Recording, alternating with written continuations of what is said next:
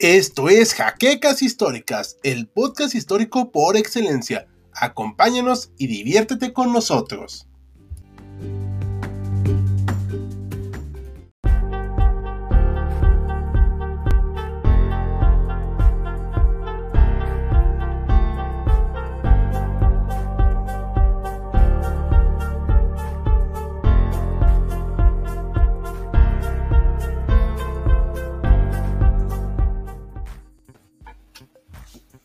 Oigan, qué bonita es la musiquita de la introducción, ¿eh? se queda pegada por un buen tiempo.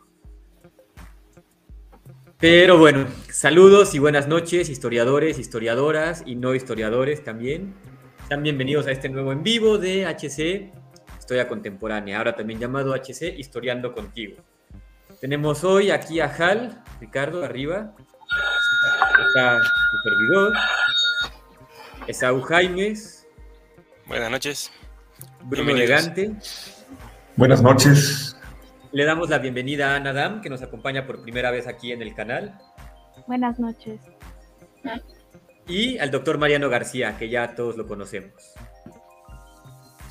Vamos a pasar rápido con algunas, algunos saludos que tenemos ya en los comentarios. Estoy segura de que si hoy en el día le preguntan a alguien del Imperio Otomano, no sabrían qué es Turquía. Saludos, saludos a Yoxan, Gabriel. Johnny nos dice S. Ok. La pregunta es si procederá a ese cambio de nombre, Turquía. Buena pregunta. Ahorita posiblemente la abordemos. Buenas noches, buenas noches, Sergio Lugo. Amadeus Veloz nos dice, Sedin, Deden, Neslin, no sé qué sea, pero bueno, saludos a Amadeus. Hola. Buenas noches, buenas noches, Alejandro. Hola Ana. Uh, ¿quién sea ese Ricardo Rodríguez? Se ve bien raro. El volumen nunca es suficiente cuando ponen música Medici Marci. Buenas noches, ¿me perdí de algo? No, llegas justo a tiempo para iniciar este video. Bienvenida Ana, nos dice Sergio Lugo. Esta es de las decadencias más lentas y dolorosas que he visto, Amadeus Veloz. De hecho, sí, sí lo es. Ahora sí, Max, por favor. Comenzamos entonces y nos vamos a ir un poquito más atrás, no vamos a comenzar ya con la época de decadencia del, del, Imperio Otomano, sino que nos vamos a ir a cuando recién está adquiriendo tanto poder y se convierte de hecho en una amenaza muy grande para Europa Occidental y para la cristiandad en general. Como ya hemos abordado en otros videos previamente, la identidad europea occidental cristiana de alguna u otra manera se forja a través de la otredad. Durante el periodo de las primeras invasiones y también de las segundas invasiones, como ya hemos abordado, pues van a retomar varios elementos bélicos, elementos culturales, van a buscar cómo defenderse, cómo consolidar su cultura y cómo tener cierta estabilidad dentro de esta pequeña península que acabará por cambiar pues todo el mundo.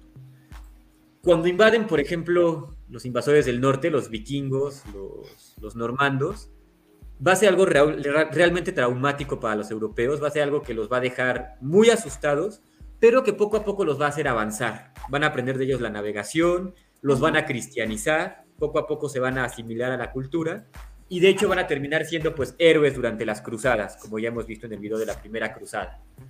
En el caso de los magiares va a pasar algo similar, o sea, van a llegar desde, desde Oriente, van a pelear, van a cristianizarse, van a asimilar la cultura occidental y ahí muere la bronca.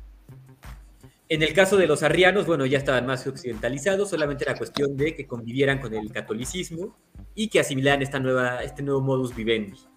Sin embargo, en el caso del Islam, la cosa es totalmente diferente. ¿Por qué? Porque son un enemigo realmente poderoso, se expanden de una manera vertiginosa, están muy bien organizados, tienen muy buen armamento y además les dan un, pues casi que un golpe de gracia. O sea, toman prácticamente todas las orillas del mar Mediterráneo, al que llamaban los romanos el Mare Nostrum, o sea, nuestro mar, como si fuera propiedad del Imperio Romano, pues los van a desconectar por completo a los europeos. Ya no van a poder hacer transacciones por el mar Mediterráneo, ya no van a poder viajar por ahí, ya no van a poder usufructarlo. Y debido a esto vamos a ver cómo Europa, los grandes reinos, los grandes imperios y las grandes sociedades ya no van a estar en las costas del Mediterráneo, sino que se van a retraer hacia tierras pues, ya continentales, ¿no? En el centro. Por ejemplo, como el Imperio Carolingio. Y bueno, la economía va a cambiar drásticamente, se va a hacer una economía de, autoconsumo, van a ser meramente agrícolas al, al, principio, ya después va a evolucionar un poco, pero pues vamos a ver que el imperio islámico, todavía no otomano, sí va a terminar por cambiar drásticamente la civilización occidental. Ya un poco más adelante, cuando llegan los otomanos, los europeos ya saben a lo que se están enfrentando, ¿no? ya saben más o menos de qué va su religión, ya saben que no es muy efectivo esto de intentar convertirlos, que la evangelización tampoco va a funcionar muy bien y que además tienen estas aspiraciones de conquistar todo lo que sea posible. ¿Hasta aquí vamos bien? ¿Hasta aquí tenemos alguna duda? Yo soy claro. No sé si hay preguntas en la audiencia. ¿Me permites que chequemos? Por favor. Qué bueno. Aquí Alejandro Cadena. Hola, por fin nos alcanzo. Muchos saludos. Bienvenido. buenas noches a todos del siglo XIX. A ver, aprendo el general en jefe varón de Jomini. Ese cuate es un personaje muy interesante. Y esa calaverita de ese de su sombrero es algo muy alemán. Que por cierto, lamentablemente luego se volvió parte de los del señor del bigotito. Que ya Contemporáneo de Clausewitz, vale la pena destacar. Ajá, de hecho, Kevin Martínez, buenas noches. Buenas Salvador. Noches. Saludos, Saludos hasta Hidalgo. Nosotros en la pena reunir todos, Margas, en salud, sin y economía. ¿Eh? Sí, pero con pues, la salud no faltaba, creo. Hambre de conquista, sí. Así es. ¿Por qué fracasaron los tomaron en el asalto de Viena? Ahorita vamos a eso. No se adelanten. Acompáñame a ver esta triste historia, exacto. ¿Hubo algún intento del Islam de invadir Europa por la península itálica? Ah, es una buenísima pregunta. ¿Lo hubo? Sí, claro que lo hubo. Por supuesto que lo hubo y varias. Ok. El señor malo del bigote chistoso, exacto. Ya sabe a quién se nos referimos. Bueno. El Chaplin alemán le llaman. Sí, el Chaplin alemán. Y por último, un último, un chavo más. Hola, gente. Hola, un chavo más. Un saludo. Hola, un chavo más. Más quería comentar, bueno, preguntar más bien. O sea, la caída de la de Constantinopla realmente es el fin de la Edad Media y el inicio de la Edad Moderna, o tú qué piensas? Mira, es algo que se ha debatido mucho, pero vamos a abordarlo eh, poco a poco. Como les decía, la Edad Media comienza con una economía de agricultura, autoconsumo, es algo realmente muy precario, bastante primitivo, pero va a ir evolucionando a, lo largo de estos, eh, de estos mil años. Para el siglo II, los siglos XII, XIII y XIV, están haciendo la burguesía, están entablando este nuevo contacto entre Oriente y Occidente, y los occidentales están consiguiendo varios productos muy interesantes que solamente los había en Oriente. Por ejemplo, las especias, por ejemplo, los pigmentos, por ejemplo, algunos animales y algunos otros materiales. Todos ellos eran muy importantes, por un lado porque, bueno, la comida europea sabemos que no es así como que la mejor, no es la más sabrosa, y pues con todas las especias que podían conseguir en Asia, podían darle muchísimo más sabor, ¿no? Es algo muy importante para ellos. Por otro lado, los pigmentos y las telas podían darte cierto estatus.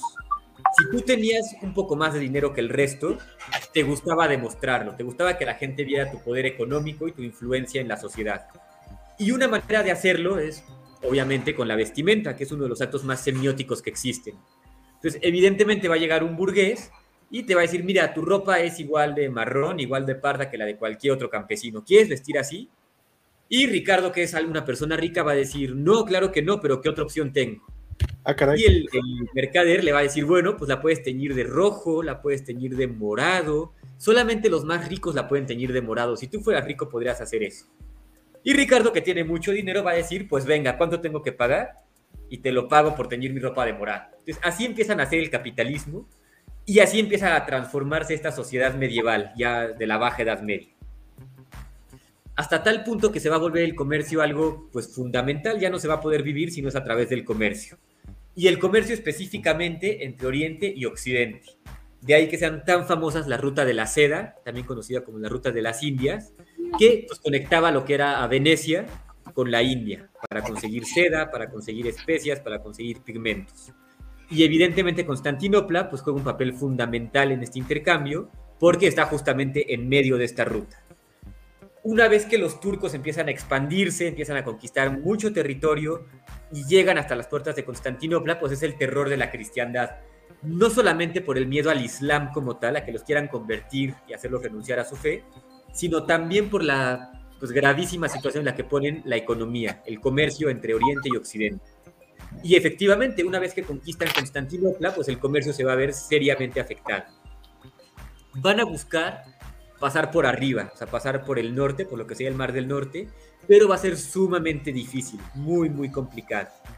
Van a intentar circunnavegar África, pero también va a ser algo realmente complicado. Y bueno, de hecho es por eso que Colón busca llegar por el otro lado. Él dice, bueno, la Tierra es esférica, no es el primero que lo dice, ya lo sabían varios en la época. Y él no piensa que exista América, piensa que puede darle la vuelta al globo terráqueo y llegar a la India por el otro lado. Entonces realmente llegan a América, pues tratando de evadir a los turcos, quienes evidentemente no los dejan pasar por ahí. No hay manera de que los dejen pasar.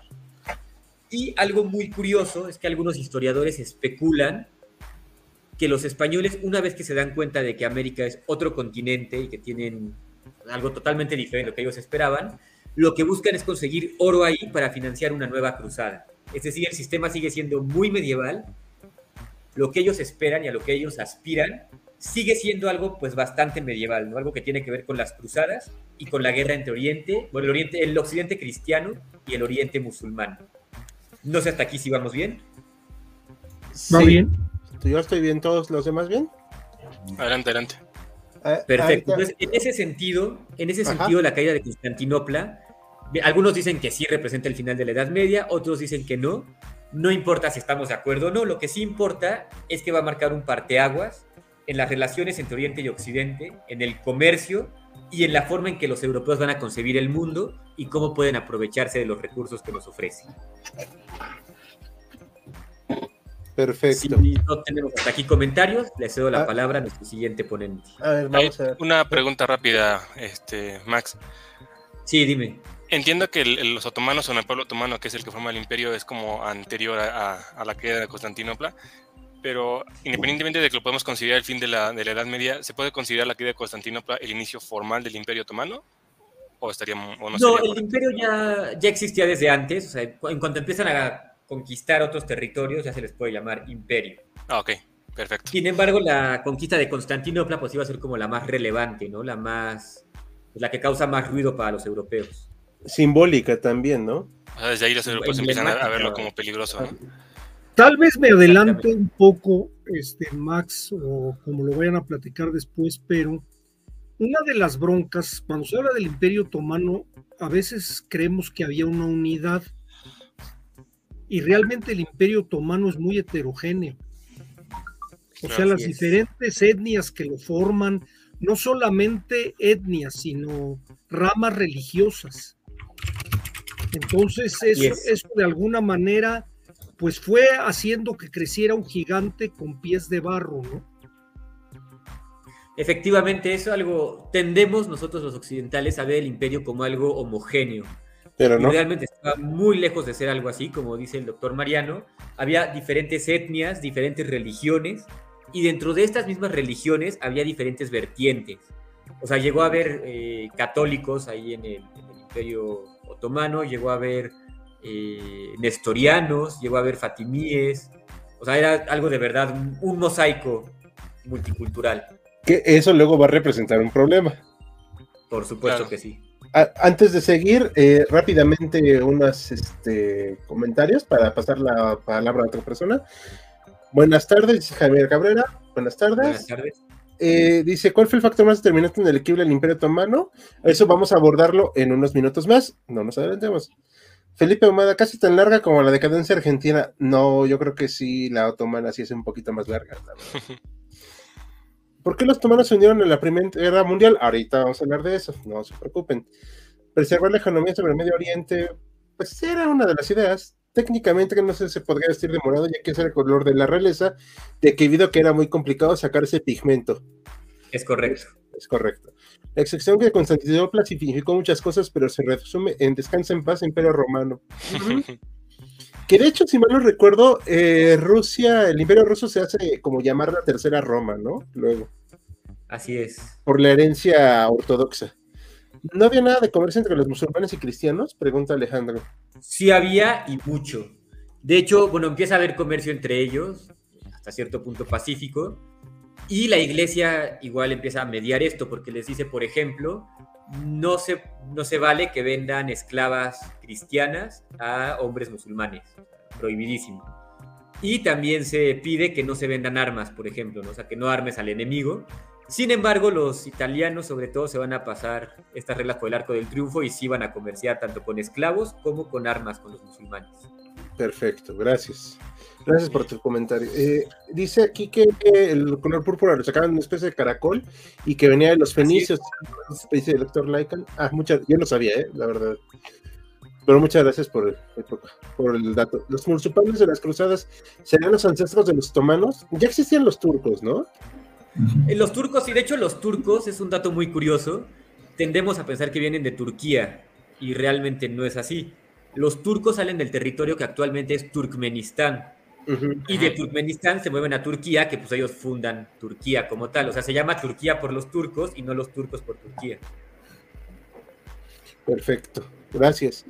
Dice Amadeus, de ser una amenaza para la Europa Occidental a tener una política interna más inestable que la economía venezolana y argentina juntos. Chiste para que no se ofendan.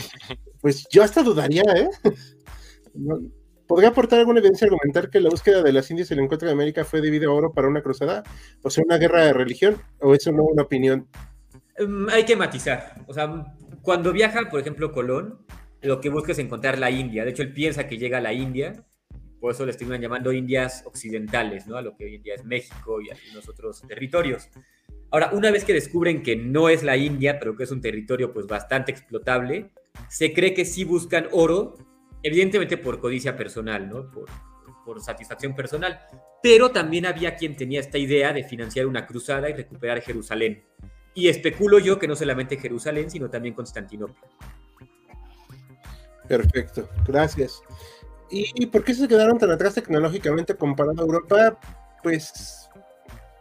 Pues no. eso de quedarse tan. Bueno, por lo menos en la Edad Media, de lo que estamos hablando ahorita, no, ¿eh? es bastante adelantado. Pero más adelante sí fueron rezagándose. Ahora, y... un dato interesante es que representan un peligro tan grande y algo tan traumático para los, los europeos que buscan los europeos aliados en lugares muy inesperados. Por ejemplo, una vez que se enteran de que los mongoles están invadiendo desde el norte y le están dando muchos problemas a los, a los musulmanes, se van a enviar embajadas que van desde Roma, o bueno, desde los estados pontificios, hasta la capital del imperio mongol. O sea, van a hablar, ya no está vivo Genghis Khan para ese momento, pero sí está vivo su nieto Kublai Khan, y va a haber una relación ahí muy fuerte, bueno, para la época va a ser bastante fuerte, e incluso se va a pedir que hay una alianza pues bastante más considerable.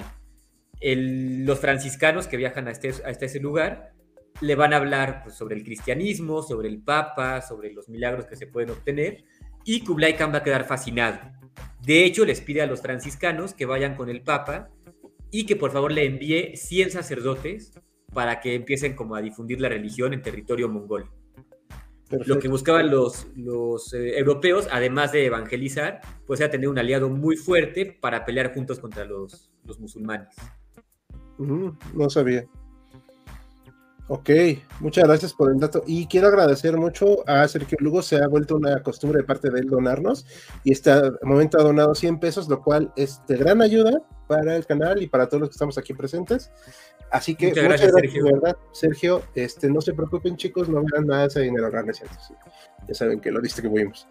Los temenos no se interesaron en en tener Jerusalén como los cristianos, la tuvieron. Ahí está. De hecho, o sea, sí les interesaba y sí la tuvieron, como sí. pueden ver en el mapa.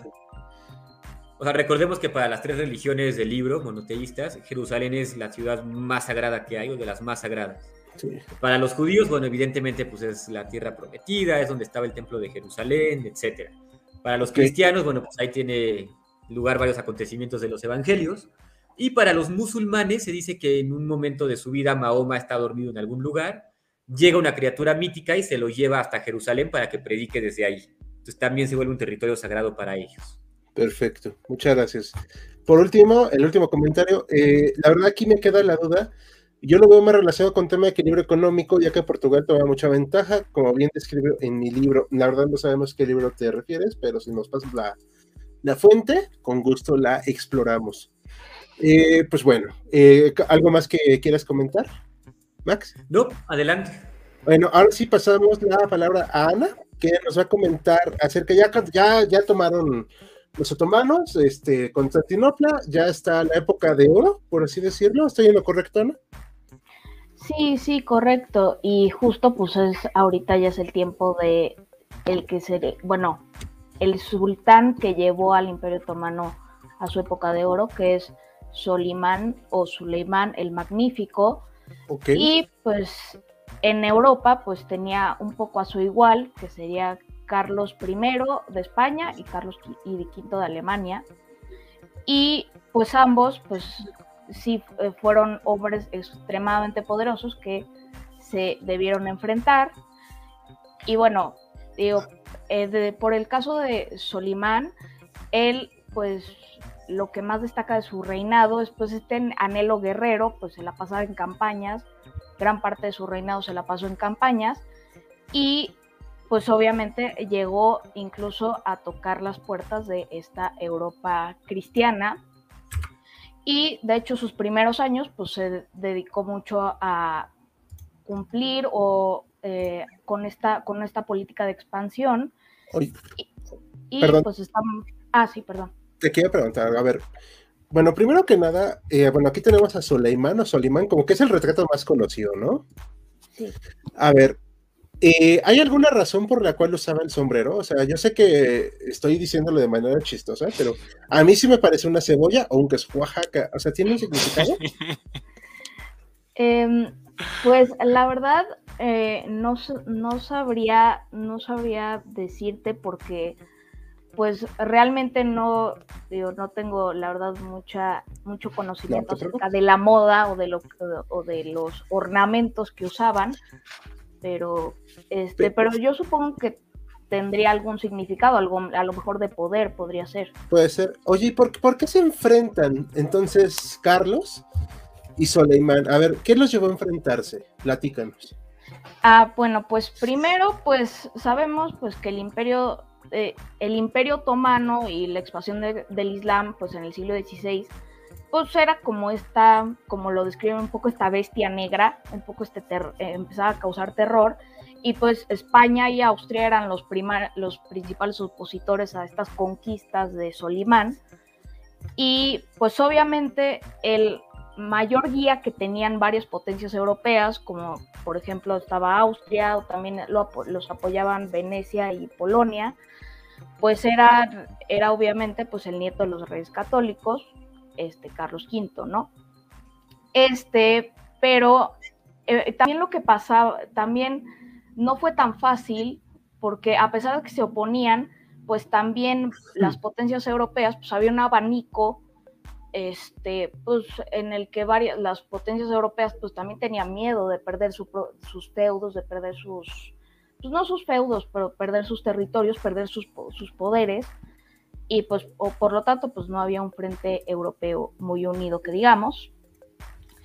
Y por ejemplo, eh, de hecho, eh, pues está el caso de Francisco I, que, es, que era el rey de Francia en ese momento, que también se sentía amenazado por el reinado de, Carlos y pues no pues tampoco dudaría demasiado en aliarse con este con Solimán el Magnífico y esto es un gran acontecimiento porque se alía con el infiel, este, con tal pues de socavar el poder de, España, ¿no? Eh, y pues obviamente, eh, ¿qué es lo que pasa? Pues incluso, pues pasa que eh, Carlos, este, digo, se llegan a enfrentar, este, Solimán llega a las puertas de Hungría y pues llega también a Viena y llega a todos estos este, territorios en los cuales pues Carlos tenía poder e incluso también llega a territorios de Bohemia, el reino de Bohemia, en el cual... Aquí en el mapa los tenemos, ¿no? Sí. A ver, vamos a ver, están por acá, o sea, hay que entender que esta parte de los Balcanes pues, es muy importante, ¿no? Pues es la puerta de entrada a Europa, ¿sí? Y aquí, entonces, ¿qué ocurrió? O sea, ¿por qué asediaron Viena? O sea, ¿era de veras muy importante esa ciudad? Este, pues, pues realmente, pues era como un, pues una gran, pues, sí, Viena, pues realmente estaba, pues no, pues no era un gran, pues era una ciudad católica y era una ciudad que estaba, este, pues no, no lo reinaba Carlos como tal, pero porque, pero pues él tenía el control también de Nápoles y de Sicilia, entonces pues estaba en ese territorio, pues.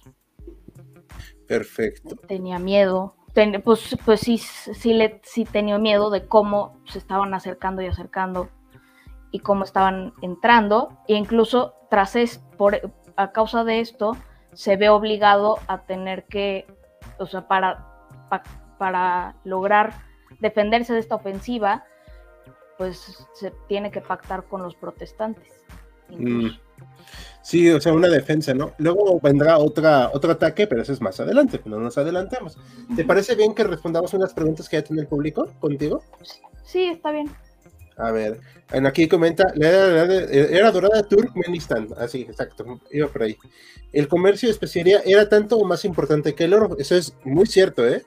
De hecho, el azafrán llegó a costar más que el oro, si mal no recuerdo. Sí, aquí hay una pregunta buenísima que hace Mateus y a ver si nos las puedes responder, Ana. ¿Eran buenos navegantes los otomanos? Este, por lo que, pues hasta, pues sí, realmente yo creo que sí eran buenos navegantes y su este, la verdad, y su flota, y sus flotas y sus armas y, todo, pues la verdad parecían bastante adelantados a su época. Pues la verdad eso llevó a que tomaran Belgrado, por ejemplo. Gracias. Yo tengo una duda cuando hablamos de Suleimán el Magnífico. ¿Cómo llega Suleimán el Magnífico? ¿Cuál es su origen?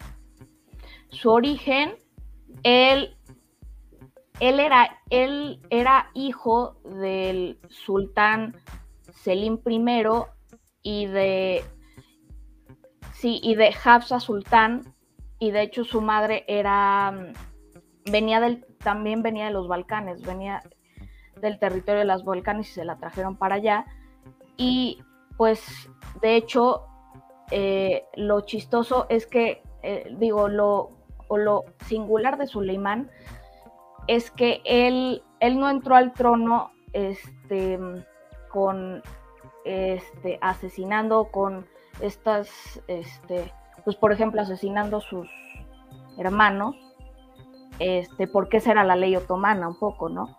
De hecho, su padre, el sultán Selim, se encargó de eso, de porque era porque no quería que su hijo favorito tuviera problemas al momento de su ascensión al trono. Entonces fue bastante pacífica su entrada al trono, lo cual es bastante singular en el Imperio Otomano. Pero de alguna manera él viene en línea, yo quiero pensar, hay una línea directa de los conquistadores de Constantinopla. Em, ¿Hubo algún movimiento ahí, que hubo algún cambio de, algún sultanato o de alguna otra rama religiosa? Mm, pues la verdad no estoy muy, no estoy muy segura. Eh, digo, lo, digo, sí, no, la verdad no, no sabría, no sabría porque no, no estoy muy segura si viene, si hay alguna otra rama religiosa ahí.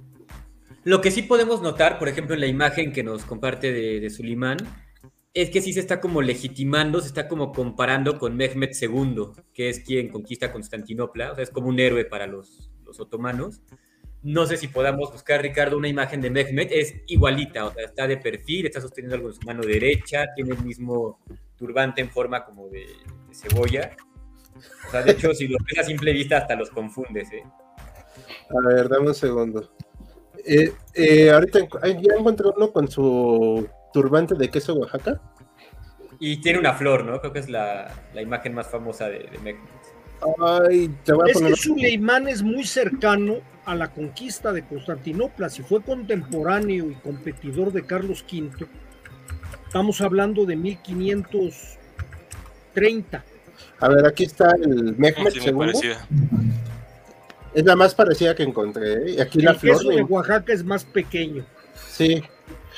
Tiene, tiene una Me fresa. parece, pero no. Hay, hay una que es- Sí, sí, yo ubico esa a la que hace referencia Maximiliano, que sí, de- cuando yo vi la imagen de, de Solimán por primera vez dije, ¿qué no era Mehmet? Porque sí, es, es igualita.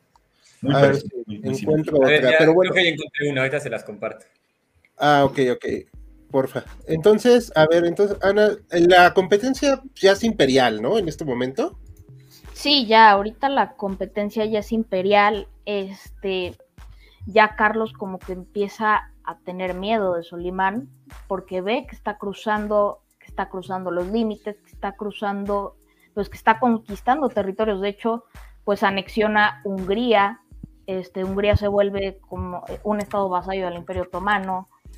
Eh, y también, pues, eh, y de hecho, su hermano, Fernando, este, queda obligado, de hecho, tiene que pagar al imperio, creo que un tributo anual de 30 mil ducados. Es mucho para esta época. Aquí hay un mapa menos definido en fronteras, pero más eh, amplio. Creo yo que nos permite ver esto que nos estás comentando, la expansión. O sea, es brutal, ¿eh? La expansión. Es lo que decía aquí Mehmet II, Selim I, Solimán el Magnífico. O sea, ya estos tres sultanes hicieron una expansión brutal, ¿no? Estamos todos de acuerdo. Y O sea, quiero yo entender que de Ah. Mehmet viene Selim y luego Suleimán, Sí, ah, pero así directamente No, mm, hubo sultanes antes, pero deben de haber sido pocos. O sea, si Constantinopla cae en 1465, 53. tenemos el reinado de Mehmet, después el de Selim, tiene que haber habido algunos, pero tienen que haber sido muy, muy, este, muy cortos. Sí, hubo otros. muy cortos. Y no sé Creo si fue el venga décimo. El décimo ¿Perdón? sultán, creo que fue Solimán, si no me equivoco. Es Mehmet, Mehmet II. Le sigue Vallaceto, ¿no? Vallaceto. Ah, Vallaceto segundo, aquí está. Órale, es que aquí estamos consultando también, eh, chicos, como les hemos comentado hasta el cansancio, somos historiadores, pero no enciclopedias. Entonces, Y yo, y- y yo a mí me entra mucho la duda, más que por tener el dato, que realmente no es tan importante, Claro. si en el caso del Imperio Otomano había descendencia de padres a hijos, sí, como en el caso del feudalismo sí, en Europa. sí, sí la había. No sé si tengas el dato, ¿no? pero generalmente sí la había, ¿no? Aunque como dijo ella, y esto es muy cierto, los hermanos comploteaban mucho. Bueno, no lo dudo. Eso, por ejemplo, pasó mucho en el Imperio Bizantino. En el Imperio Ajá. Bizantino se mataban entre todos, pero, pero sí había eso de que yo le heredo a mi hijo. Sí, y como en el caso de todas las monarquías europeas. Yo no sé si aquí se mantenía así. Y si Sí. hubiera, por ejemplo, como que en el caso de, de- la Edad Media Europea estaba esto muy legislado. Se sabía a quién se le debía de dar y estaba la ley sálica que impedía que las mujeres reinaran y que tenía, y si no tenía descendencia, el, el rey se lo dejaba al hermano o al hijo del hermano, o sea, ese tipo de cosas, perdón, es, es- es por ahí por donde va mi pregunta, si hay algo así, porque es un tema para mí muy desconocido. es que, digo, yo yo de lo que sé es que en el Imperio Otomano lo que es que todos los, bueno, pues el sultán que tenía su harem, digo, todos los hijos varones que nacían, realmente todos podían gobernar, todos tenían la posibilidad. Ahora, eso ya eh, dependía mucho, ya sea del, este, del sultán que, que gobernara, o pues como fue en el caso de Selim I, que él le quería heredar a Solimán el, este, el imperio.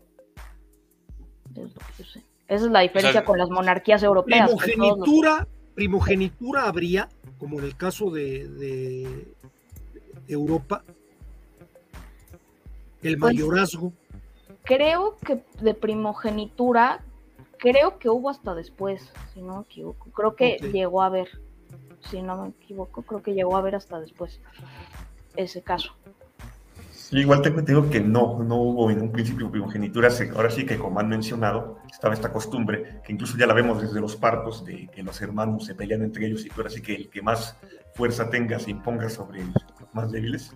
Creo que se pugnaba por eso, porque estaba esta llamada ley fratricida, que ya luego van a quitar. sí, provocaba un caos. La compañera Ana, este, creo que Selim se quiso evitar eso y prácticamente les dio cuello a los hermanos de Solimán y dijo, este es el más apto. bueno. Aquí hay unas preguntas para Ana, para, bueno, comentarios que dice, España y Australia hay que defender Europa y la cristiandad. Francia, sí, claro, ahorita estoy ocupado. Exacto. Viena, la casita de Carlos, nos comenta Laura Torres. Cantemos la canción que habla de los útiles salados. Ahorita vamos a ver eso. ¿Los otomanos alguna vez usaron el fuego griego contra los bizantinos y contra la Liga Santa? Es una excelente pregunta. Que yo sepa, no. El fuego griego era algo así muy exclusivo. Obviamente lo iban a guardar como si valiera su peso en oro, porque yo creo que valía incluso más ese secreto, y lo usaron siempre contra los otomanos, contra los musulmanes, contra los invasores. De hecho, una vez que cae Constantinopla, pues ya no se logra recuperar la receta, ¿no? Ya nadie sabe cómo se hacía esa legendaria arma. Sí, que de hecho hubo un saqueo terrible. La caída de Viena tendrá un significado más moral que otra cosa. ¿Estás de acuerdo, Ana? Este, ¿Cuál? que, la caída de Viena, que tendría un significado más moral que de otra cosa. ¿Qué opinas? La caída de Viena, un significado más moral, este, pues, pues yo creo que, yo creo que no tanto, yo creo que tiene más que ver con una, este, con una pelea imperial, con esta eh, cosa de que a ver si cuál sobrevive, cuál no. Entonces, yo creo que más que algo moral, tiene más que ver con eso. Perfecto. Gracias. A ver, aquí hay otros comentarios. Tarde pero llegué. Isabel Salgado, buenas noches. Saludos, Isabel. En otra ocasión. Por cierto, ¿alguien sabe algo de Piri Rey? No, no tengo ni idea qué es eso. ¿Alguien sabe de eso? No, la verdad. Uf, tiene muchísimo que no. Es un mapa, ¿no?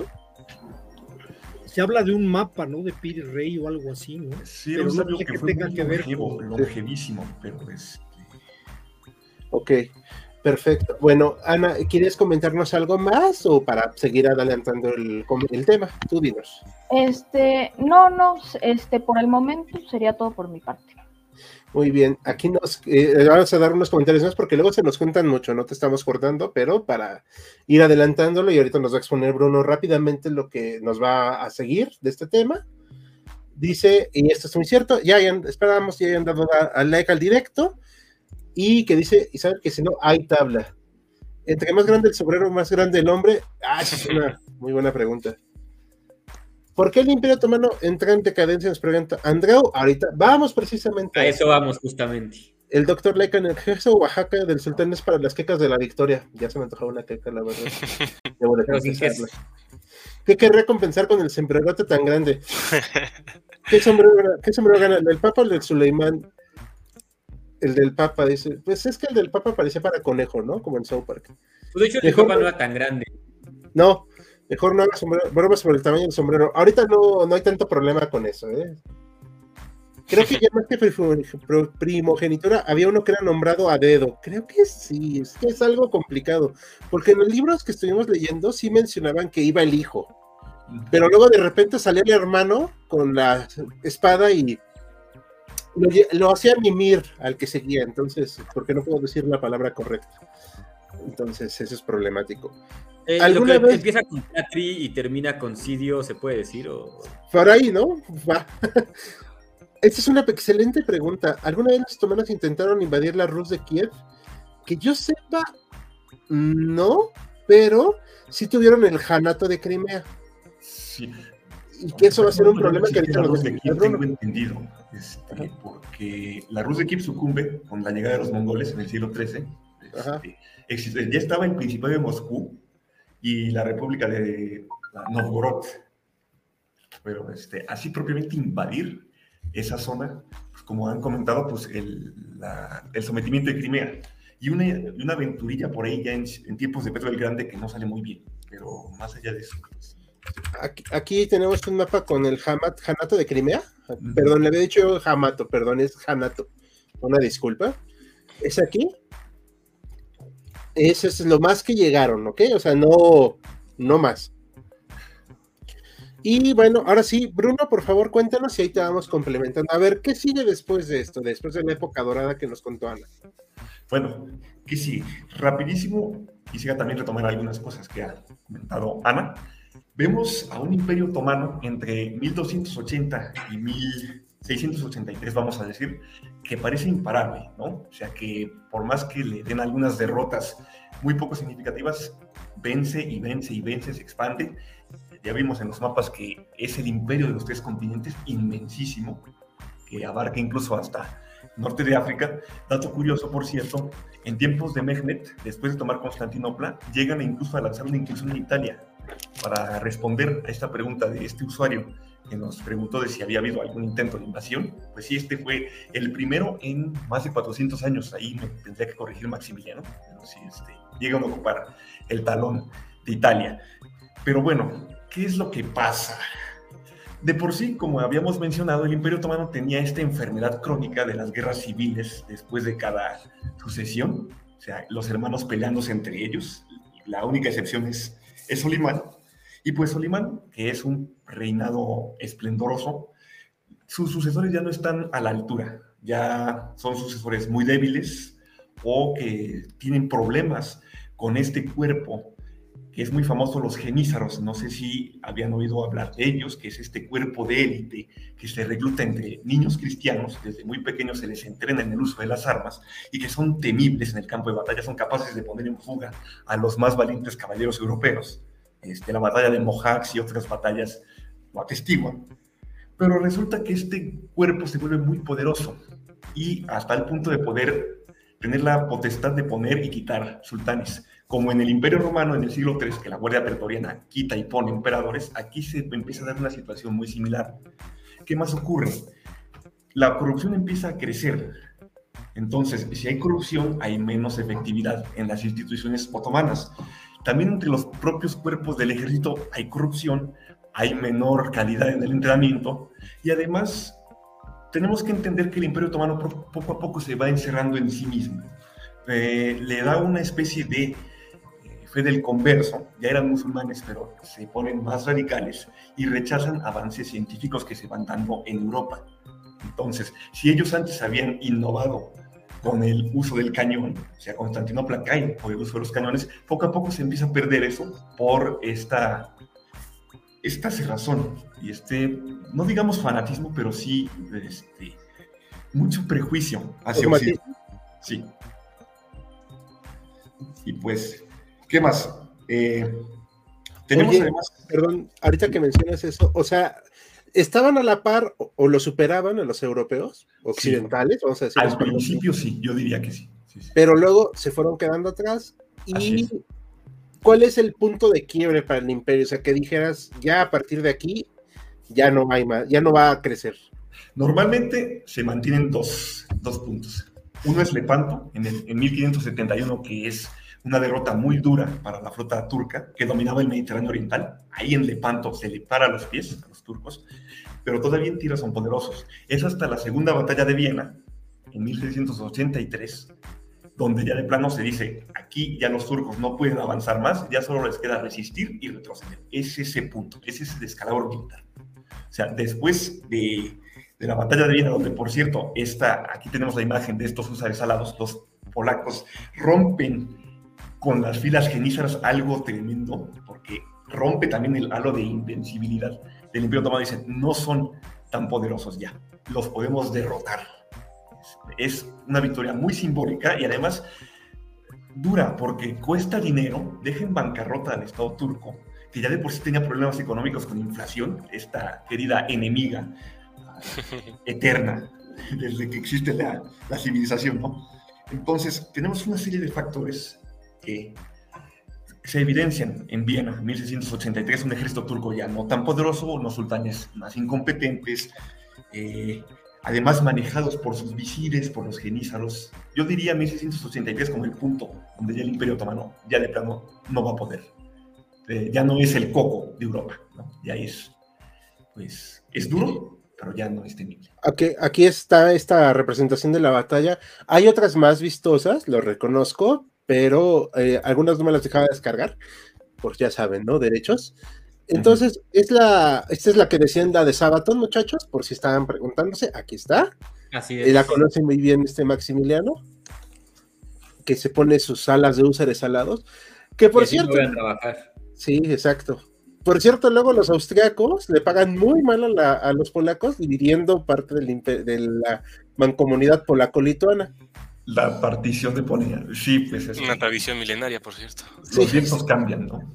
No, sí, pero pues sí, la verdad sí está muy. Ah, qué bueno que salvaste la cristiandad. Muchas gracias. Bueno, te vamos a partir.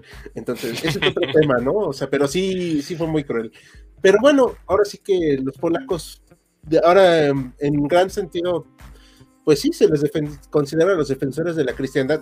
No soy cristiano, no soy católico, lo he dicho hasta el cansancio, pero me parece muy significativo esta, este punto. Había algo que estaba leyendo yo, no sé si estén de acuerdo todos, que, y que abordó Bruno, que a raíz del dogmatismo hacia el Islam es que se empiezan a quedar atrás, pero realmente solo por eso o porque no supieron cómo manejar su imperio, porque era un imperio muy grande. O sea, de verdad no tenían los medios de producción ni nada para em, quedarse a la par, o solo fue el dogmatismo. Yo creo, yo creo, me adelanto a lo que te va a contestar Bruno, y yo quiero dar mi opinión. Yo creo que era un imperio insostenible. Era un imperio muy grande, era un imperio con líneas de, control muy, muy, muy, muy amplias, muy lejanas. Y este, yo creo que nunca tuvieron la visión de establecer un Estado moderno. Ahí me puedo ver muy eurocentrista, pero al estilo occidental. Puede ser. Pues, Pero sí. no sé qué opines, Bruno. Pues yo concuerdo en que sí, efectivamente, no puede hablarse de una monocausalidad, bueno, como todos los procesos históricos, ¿no? Este, y bueno, el externo doctor Mariano me parece provocadora, interesantemente provocadora la, la cuestión que usted comenta, porque sí es un imperio heterogéneo que además es, deja mucha autonomía, a, sobre todo en las provincias más lejanas, por eso se les va a independizar lo que es el norte de Argelia porque les deja muchísima autonomía. E- Es una ventaja y desventaja a la vez. Y además, este, sí, justamente otro problema que tienen los turcos es que se les van separando las regiones más, más lejanas, que ya no los reconocen, ya les dicen al principio es, te reconozco como sultán, pero pues yo me gobierno aquí mismo, a mí mismo. Este, nada más mantenemos la farsa y luego ya ni mantenemos la farsa. Y lo que, lo que preguntaba Hal, es una nación muy agrícola y se va quedando atrás además por el descubrimiento de América, que también les quita, eh, tengo entendido, pero ahí, corríjanme, les quita presencia comercial que pudieran haber tenido, peso comercial. Además, eh, como pierden guerras y gastan mucho dinero en guerras, porque no solamente están en guerra con Europa, tenemos a un amable vecino, entre comillas, que es a Persia, que siempre está en pugna con los turcos, y si bien tur- los turcos otomanos ganan la mayor parte de las batallas y las guerras, pues de todos modos cuesta dinero, y ese dinero tienes que recuperarlo a través de exacciones. Y esas exacciones generan descontento, y generas descontento y generas rebeliones. Entonces es un círculo vicioso, te vas quedando atrás nota, otra nota justamente a partir del fanatismo, es que los turcos o el gobierno turco rechaza, el gobierno otomano rechaza la imprenta. Esa solo llega hasta mucho después. De hecho, Selim, el padre de Solimán, dice, aquí imprentan. Eso no, la escritura por mano. Y yo creo que también algo que limitó mucho también, aparte de la imprenta, y esto es algo que no hemos mencionado mucho, eh, lo mencionamos tras de cámaras, pero los turcos hablaban turco. Parece muy tonto, pero es cierto. Y los demás que hablaban, destacarlo. Griego, este, Árabe. serbio, árabe. Y el idioma Claro. del Islam es el árabe, no el turco. Exactamente. O sea, eso también debió haber provocado problemas. En Bosnia se hablaba, pues, una vertiente ahí eslava que no quiero aventurarme a decir cuál es porque no la conozco. O sea, pero era otra cosa. O sea, ¿cómo administrar un reino, un imperio así?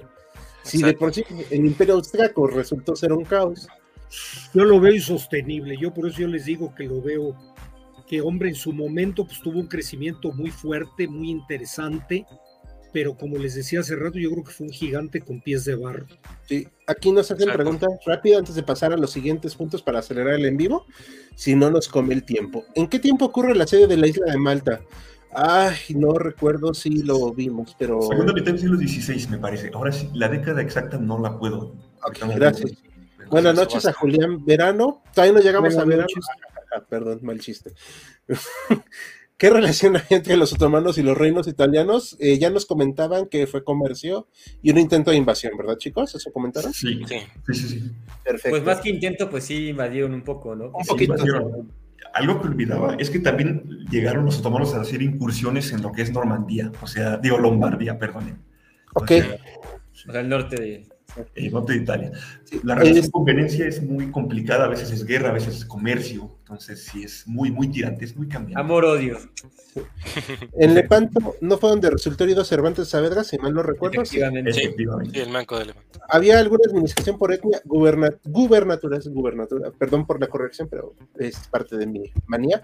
O región, sí, se hacían administraciones por ciertas regiones, se hacían administraciones también este, por eh, religión, si mal no recuerdo.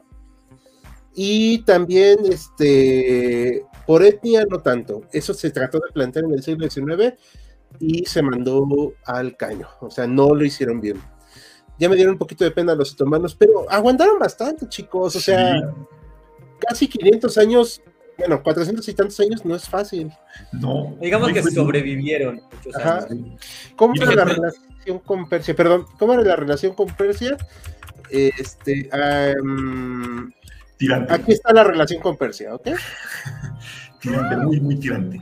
Sí. Este, O sea, se eh, pelean Mesopotamia cada rato. ¿no? Sí. Y es invasión de uno, invasión de otro. Sí. Durante la invasión napoleónica, a eso vamos, eran los otomanos una potencia. ¿Por qué el Imperio Español no intentó una nueva cruzada? Esas son unas buenas preguntas. ¿Negoció con los turcos para invadir junto a los rusos? No, eso sí, no lo hicieron. Bueno, yo creo que el problema de cuando entra Napoleón en Egipto, el, el conflicto es contra Inglaterra. Sí, sí, En exacto. realidad, en realidad no es que él se haya aventurado contra el Imperio Otomano, la quien le quería pegar era Inglaterra. exacto, exacto. Inglaterra estaba metido ya ahí hasta el cuello, ¿no? Sí. Perfecto. Eh, eh, Bruno, ¿algo más que comentar? Sino para ya arrancarnos con la parte final del hombre enfermo de Europa. Solamente una última anotación, como han comentado, pues, o sea, enfermo, pero 400 años, es decir, duro, muy, muy duro. Ahorita vamos a ver, pues, que pese a que está enfermo, pues no es endeble, ¿no? Es una enfermedad Exacto. terminal, pero pues, que aguanta, ¿no? Vamos a ver. Sí, es como un cáncer muy lento. A ver, pues ahora sí, eh, ¿no les molesta que empiece a comentar qué pasó en los últimos años? No, no, por favor. Adelante. Vamos a arrancarnos y en tiempo récord vamos a acabar. Pues bueno, hagan de cuenta que ponen la musiquita de Mario Bros de la estrellita. Aquí está Napoleón. Napoleón, efectivamente, como dijo Mariano, es porque va contra Inglaterra. Casa curiosa, los otomanos de aquel entonces admiraban a Napoleón, pero no entendieron que las ideas nacionalistas de libertad, igualdad, fraternidad y todo eso iban a ser un problemón para ellos años después. Porque cuando invade Egipto, que por cierto, gracias a esta invasión eurocentrista, colonizadora y como le quieran llamar, es que entendemos el griego antiguo, porque ahí se eh, encontró la piedra roseta. ¿Va? Entonces, no todo es malo de estas invasiones. Pero bueno, Napoleón fracasó en Egipto, pero tuvo éxito en estas cuestiones culturales, pero sí demostró que ya no era el enemigo temible que alguna vez había sido el Imperio Otomano. Ya había habido guerras contra Rusia, por cierto, algo muy importante. Muchos piensan que solo el occidente iba contra el Imperio Otomano. El gran enemigo real del Imperio Otomano es Rusia. Y curiosamente los dos terminaron destrozados más o menos por la misma época. Y creo también lo que es la parte, lo que sería China, ¿no, Ricardo? China. Lo que es la parte del imperio mongol. Ah, pero me refiero a la época Los más... canatos y todo eso. Pero me refiero a la parte más moderna, contemporánea, o sea, ya como del siglo Ah, ok, XVIII. ok, ok, ok. O sea, ese es el enemigo mortal, porque para Rusia, así, palabras más, palabras menos, era un estorbo el Imperio Otomano. O sea, no entendían por qué. te- son precisamente eh, Rusia es la que le pone el hombre enfermo de Europa. Y pues bueno, empiezan las rebeliones dentro del imperio. Ahorita vamos a explicarlas. Eh, quiero encontrar un mapita que aquí tenía. Este no, este no era. Una disculpa, es que tengo que encontrar. Aquí está. Todas estas partes se van a independizar o a ser conquistadas. Cubán y todo esto por la parte de eh, Rusia, ¿ok? Todo esto, el Cáucaso. Pero ¿por qué le interesaba a Rusia esto? Para tener acceso al mar, ¿vale? Porque necesitaban pasar. Entonces, para ellos era muy importante. Hungría se, eh, se unió con Austria después de la derrota del asedio de Viena. Grecia va a ser la gran independencia que no quiero hacer una comparación tonta y anacrónica, pero va a ser la gran independencia romántica de la época. ¿Ok? O sea, ¿a qué me refiero? Bueno, toda la gente relataba eh, épicas griegas en las universidades, se hacían notas periodísticas de la independencia griega, se presentó a los otomanos como salvajes, ¿me explico? ¿Sí me estoy dando a entender? Claro. Entonces, hagan de cuenta que así como hashtag Grecia, hashtag todos por Grecia, pero obviamente estoy diciéndolo de una forma un poco tonta, para el siglo XIX. Entonces, aquí es cuando Turquía se ve obligado a conceder la independencia a Grecia porque intervienen los países occidentales y luego Rusia mete cizaña en los países eslavos y especialmente en Serbia. Si ustedes creen que la relación de Serbia con Rusia ahorita es pura casualidad, no lo es. ¿Por qué creen que tienen los mismos colores de la bandera? Entonces, ah, por ahí va. Digo, no es exactamente así, pero tienen una relación muy estrecha. Entonces, por eso en Serbia se escribe en cirílico. Y, pues bueno, aquí se van a empezar a fomentar estas rebeliones. Toda esta zona de los Balcanes, que era su zona natural de, del Imperio Otomano, se empieza a perder. Y bueno, luego, este, pues, Francia conquista Argelia, les lleva a libertad, fraternidad e igualdad, pero pues de manera muy brutal. A la fuerza. Ajá. Y viene también acá la cuestión de Crimea. La guerra de Crimea la hemos mencionado muy escuetamente, perdón, lo reduje sin querer. La guerra de Crimea es una cuestión, una guerra totalmente inútil en muchos sentidos, porque se dio por malos entendidos diplomáticos, de verdad que uno diría hoy en día, ¿en serio? Pero luego vemos las guerras actuales y pues no resolvió absolutamente nada. Los países occidentales trataban de rescatar al pobre imperio otomano, así como diciendo que se mantenga vivo lo más por el mayor tiempo posible, porque si no se nos muere y Rusia va a absorber todo. ¿Voy bien? Se hace una, una paz, la cual no sirve para nada, porque aunque aquí es la etapa de Tanzimat, que son las reformas que se hacen en el Imperio Otomano, como para tratar de modernizar al Estado. A ver, en el siglo XIX se hicieron N reformas al Estado otomano, al ejército y todo. De hecho, tuvieron que destrozar a los genízaros, porque ya no eran un ejército leal al imperio, eran prácticamente secuestradores del ejército y secuestradores del imperio. Ellos ponían y disponían de los eh, sultanes, lo cual era un problema. Se tratan de hacer reformas, se trata de hacer una constitución, fracasa, y acá viene la, el tiro de gracia. O sea, ya hablamos de que sí es muy, dura, muy duro el sitio de Viena, pero el tiro de gracia es la guerra italo-turca del 1877-78. Ruso-turca, dije, ¿verdad? Sí. Ok, ¿Qué provoca esto? Que se pierdan los territorios que quedaban de ahí de, pues prácticamente de, los Balcanes en la parte de Rumania, que se hace un protectorado nada más, o sea, un vasallato más bien, pero ya prácticamente eran independientes. Declara su independencia definitiva Serbia. Ya todo el mundo se da cuenta que Turquía, con el Imperio Otomano, ya no va a resistir mucho tiempo más. Y se hace una comisión entre los países occidentales para asegurarse de que pague sus deudas del Imperio Otomano antes de que se deshaga. O sea, así de plano, o sea, es como este, la Junta para evitar que Turquía desaparezca y no nos pague, ¿no? O sea, no me acuerdo exactamente el nombre, no, quiero aburrirlos, pero estoy haciendo por eso un poquito rápido. Es, como vemos, el hombre enfermo de Europa realmente está enfermo, y ya la parte humillante final es cuando hasta Italia les gana una guerra en 1911.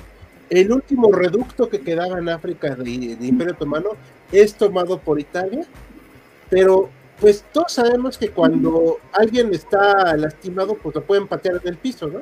Y aquí fue el caso. Bosnia y Herzegovina es absorbida por el imperio austrohúngaro, que había sido administrado por ellos, pero no era parte oficial.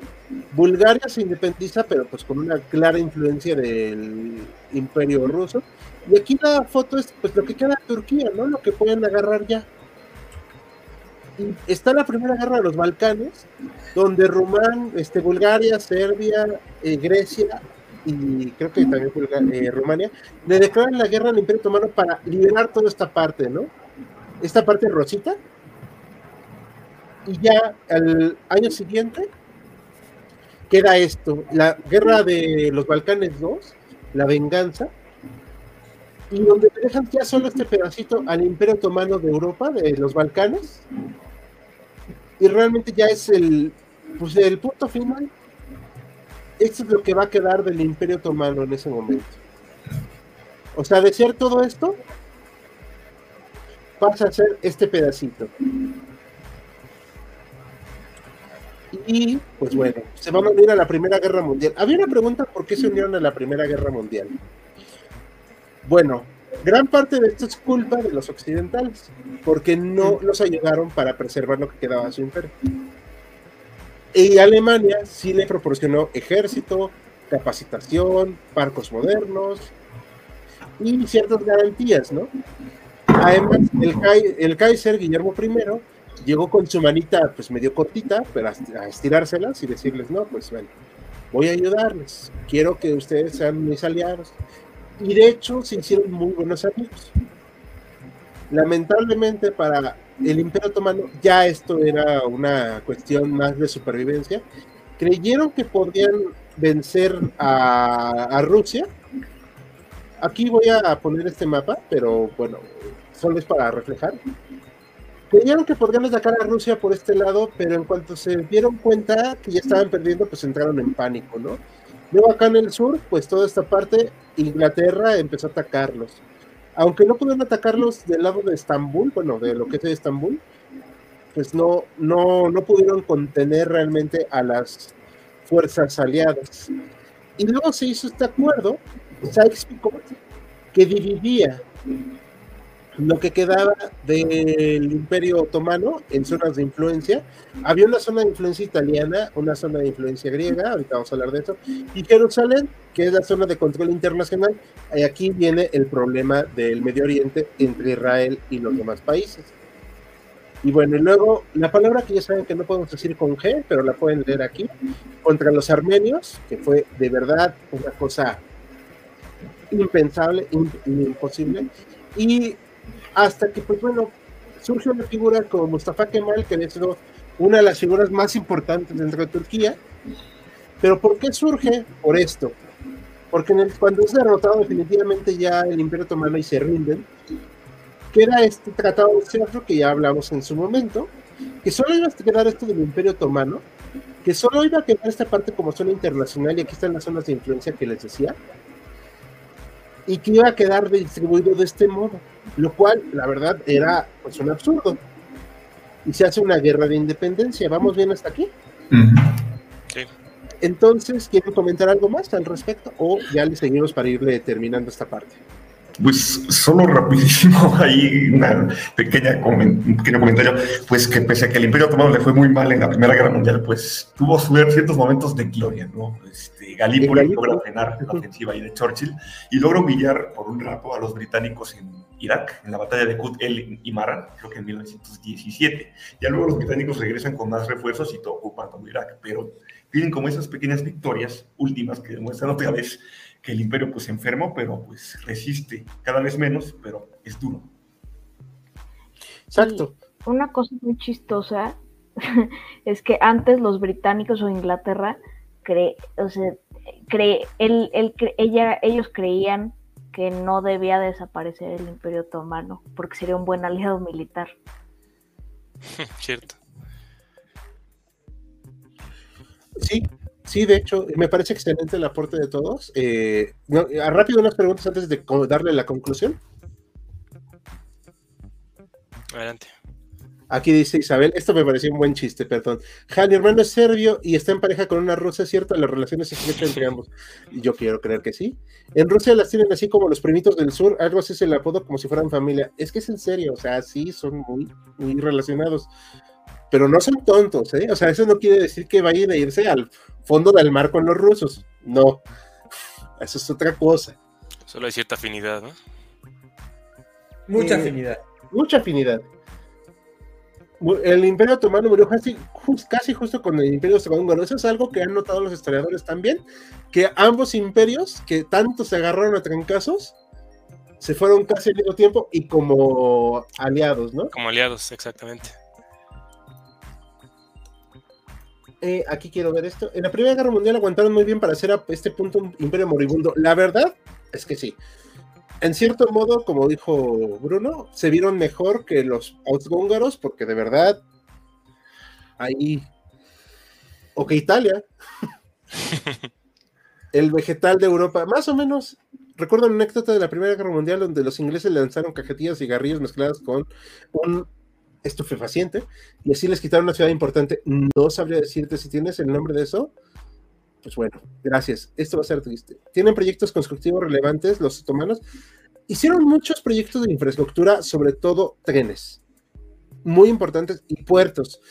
Eh, en Bosnia había unos puentes muy interesantes que lamentablemente en la guerra pues, intestina que hubo ahí entre todos los yugoslavos, pues, se destruyeron, pero era un aporte muy bueno.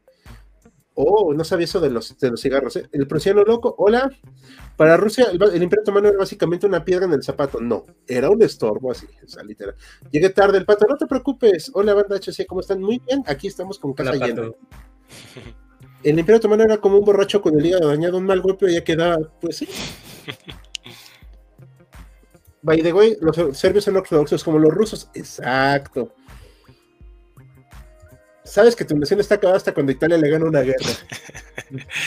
Básicamente el Otomano es como un vegetal al que la vida lo ha tratado pésimo. Pues sí.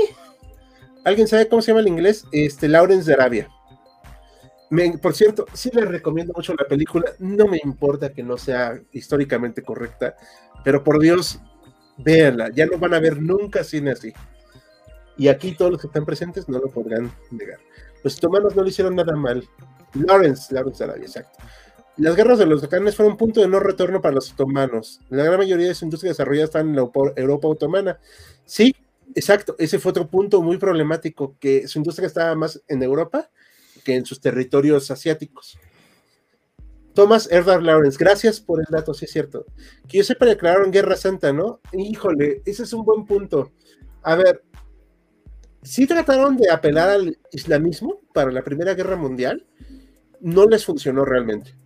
O sea, porque los árabes, aunque no cuestionaban al sultán en cuestiones religiosas, perdonen la rebusnancia, ya no veían por qué tenían que seguir haciéndole caso, sobre todo con la intervención de los británicos, que les prometieron un reino independiente y pues bueno, ya sabemos cómo les pagaron, pero no le veían mucho sentido.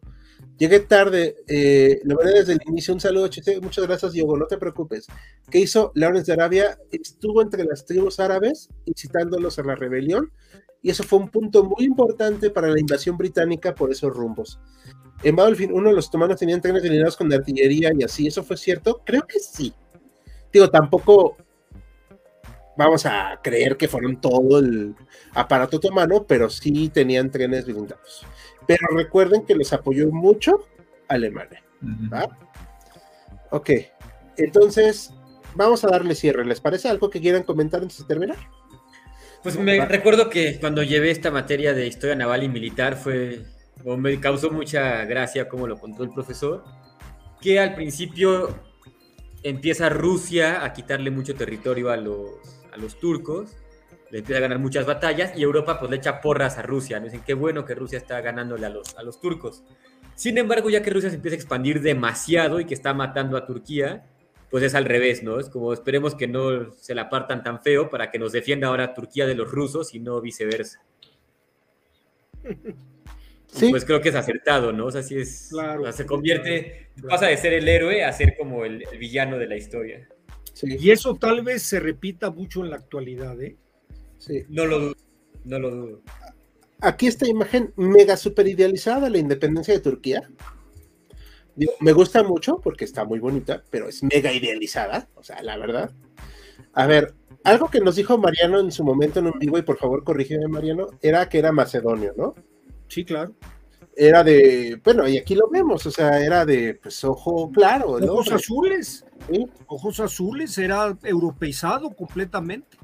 Eso no quiere decir que no sintiera como suya la causa turca, porque de ahí vino en los jóvenes turcos, todo esto rollo del nacionalismo turco, que lamentablemente trajo muchos problemas, eh, sobre todo para los armenios y los kurdos, especialmente los armenios, eh, de manera sádica con los armenios, la verdad. Es Pero que hay élite, hay una, con él se forma una élite. Sí, sí. Y, y- pero la, cuestión del nacionalismo fue muy grave. O sea, no estoy diciendo que el nacionalismo sea malo per se. O sea, no quiero que se me malentienda. Pero el nacionalismo turco pasó de ser este eh, eh, imperio multiétnico que podían juntarse a ser o son turcos, Y mis turcos, y los turcos que yo digo que somos. sí, o no son turcos. Y si no son es. turcos, aquí no tienen cabida. Así es, así es. pues así es. lamentablemente mandó a 1.5 millones a mimir parte de la gente, incluido Mustafa, que debió haber participado, aunque digan que no.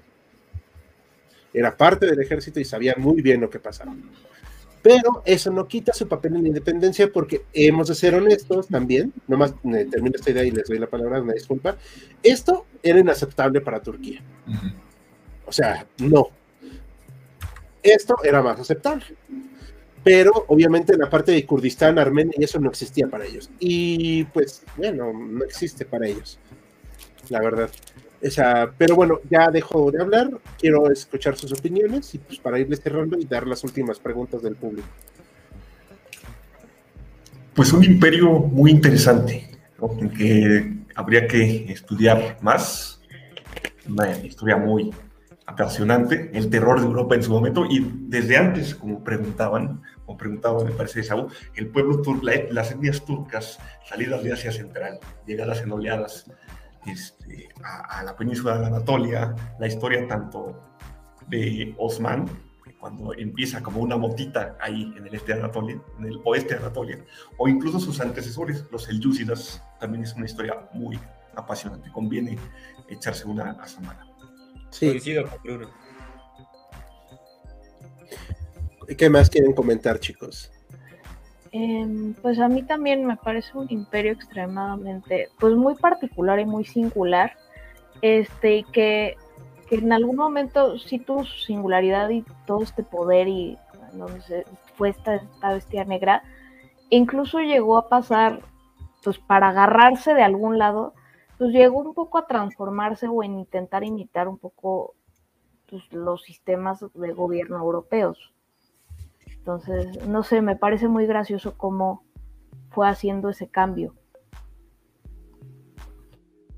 Sí, exacto. Es que trataron de occidentalizarse, como dices, pero fracasaron, porque no lo implementaron. O sea, terminaron dejándolo muy, muy de lado ese tema, sobre todo por esta cuestión del Islam, que decían, es que no es compatible con las creencias. No estoy diciendo que sea malo el Islam, solamente comento unas eh, vicisitudes, ¿no? Sus problemas de ellos con el, el- el tema de la modernización y occidentalización.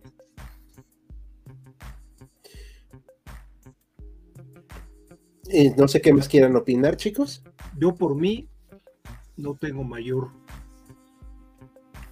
Al contrario, muy, muy, muy interesante el programa.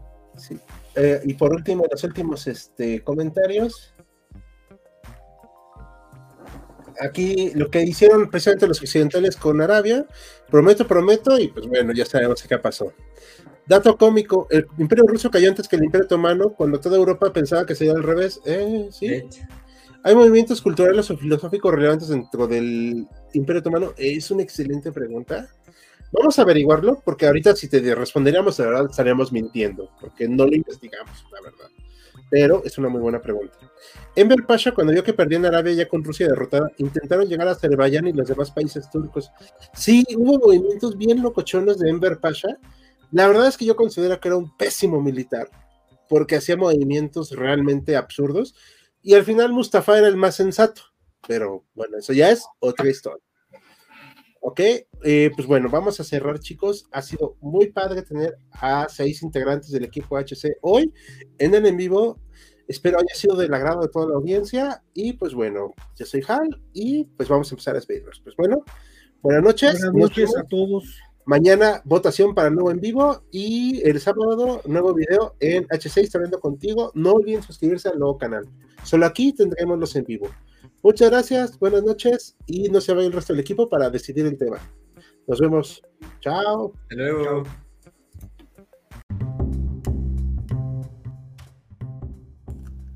Gracias por habernos acompañado en Jaquecas Históricas, el podcast histórico por excelencia.